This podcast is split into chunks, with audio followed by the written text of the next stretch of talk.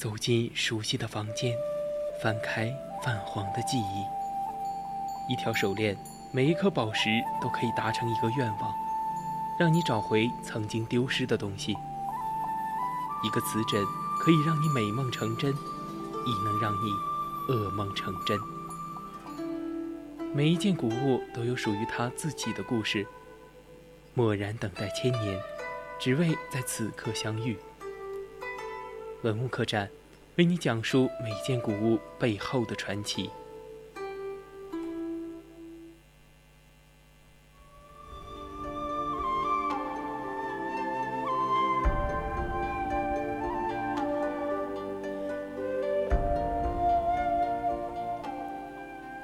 青春调频与您共享，亲爱的听众朋友们，大家好，欢迎您继续收听 VOC 广播电台为您直播的百科探秘之文物客栈。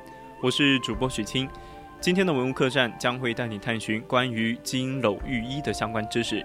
在此之前，千万不要忘了加入我们的 QQ 听友私群二七五幺三幺二九八，或者到荔枝 APP 上与我们进行互动。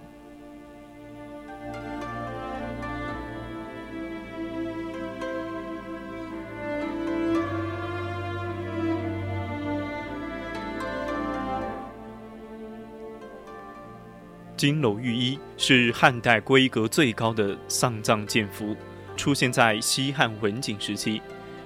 据《西京杂志》记载，汉代帝王下葬冬用珠玉如甲，形如铠甲，用金丝连接。这种玉甲就是人们日常说的金缕玉衣。当时人们十分相信玉能够保持尸骨不朽，更把玉作为一种高贵的礼器和身份的象征。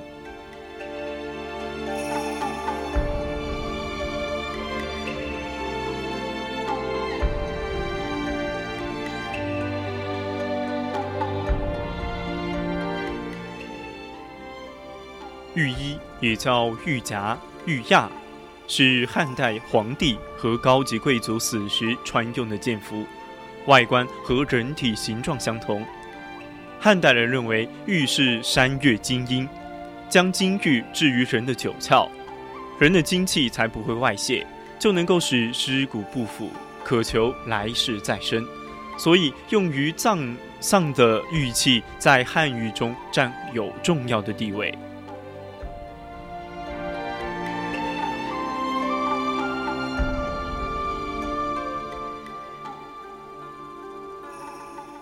御衣的起源可以追溯到东周时期的坠玉衣服，到三国时曹丕下诏禁用玉衣，一共流行了四百年。皇帝及部分近臣的御衣用金线镂结，称为金镂玉衣；而其他贵族则使用银线或铜线转边，称称银镂玉衣、铜镂玉衣。到目前为止，全国共发现玉衣二十余件。山中山靖王刘胜及其妻窦棺木中出土的两件金篓玉衣，是其中年代最早、做工最精美的。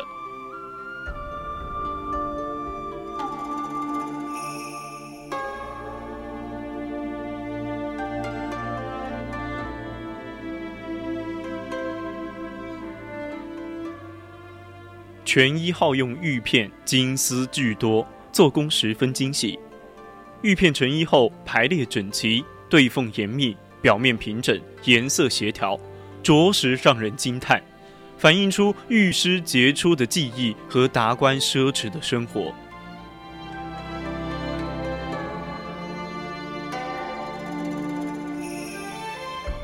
一九七八年五月，山东离奇市文物组对位于柳青街道洪家店村西北的刘祠墓进行发掘。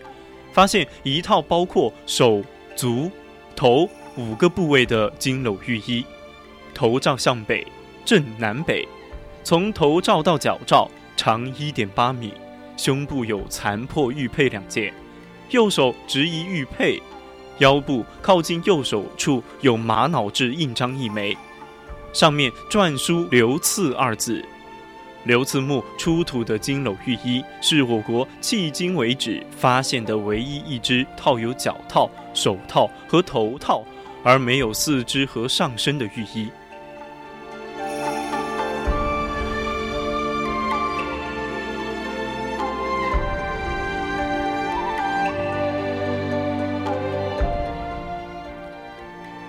整套玉衣用玉一千四百一十四片。玉片以正方形为主，磨制的很薄，质地晶莹细腻。每片玉衣的角和边缘都钻有为细而制作的小孔，玉孔用金丝以十字交叉式连转而成。目前国内共发现玉衣二十余件，其中灵溪流慈墓出土的金篓玉衣最为奇特。这件玉衣由面罩、手套和鞋组成，分别套罩在头部、两手和双脚之上。其用意似乎在于以点带面，即用身体最末端的几个点来代替全身，起到象征性的作用。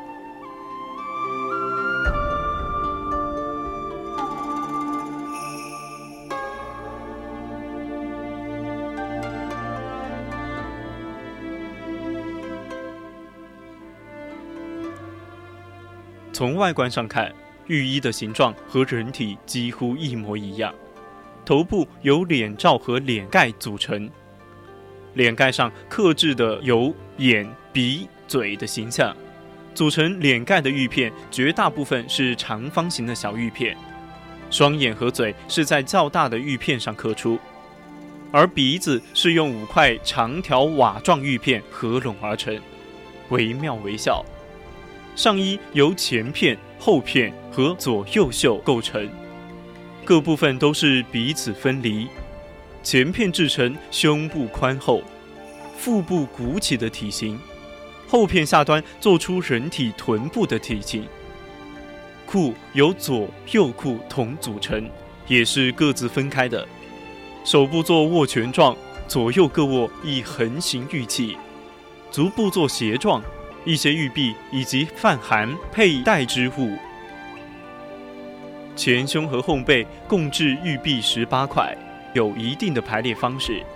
在玉衣的头部有掩盖、鼻塞、耳塞和口含，下腹部有罩生殖器用的小盒和肛门塞，这些都是用玉制成的。另外，颈下有玛瑙珠四十八颗，腰部初带勾玉。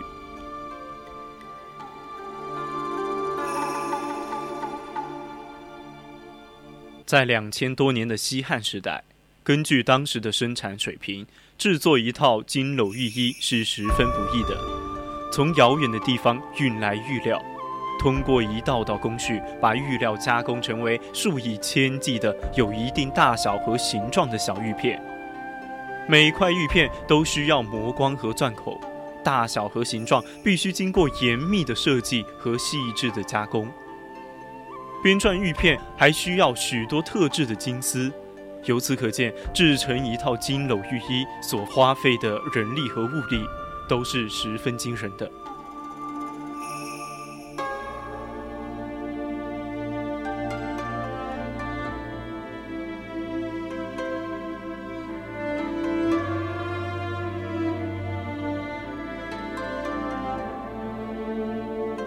金缕玉衣具体由何人所设计，并无史料记载。一九六八年，西汉刘胜和窦官夫妇墓中发掘出两套完整的古代帝王贵族葬服金缕玉衣，距今已有两千多年的历史。据考察，这两套金缕玉衣是我国出土中时代最早也是最完整的两套。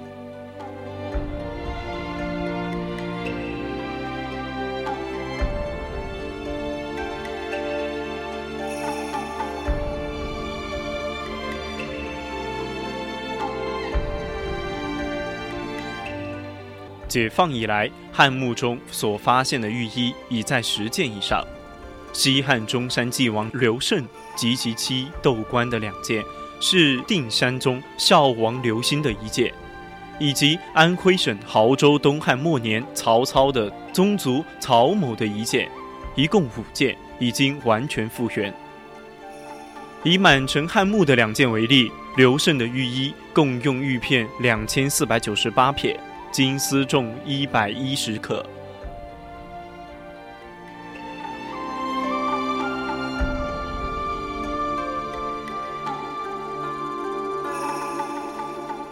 而楚王陵金镂玉衣玉片总数为四千二百四十八片，是目前年代最早、玉片数量最多、玉质最好、工艺最精的玉衣。玉衣非常像古代的铠甲，拼合的天衣无缝。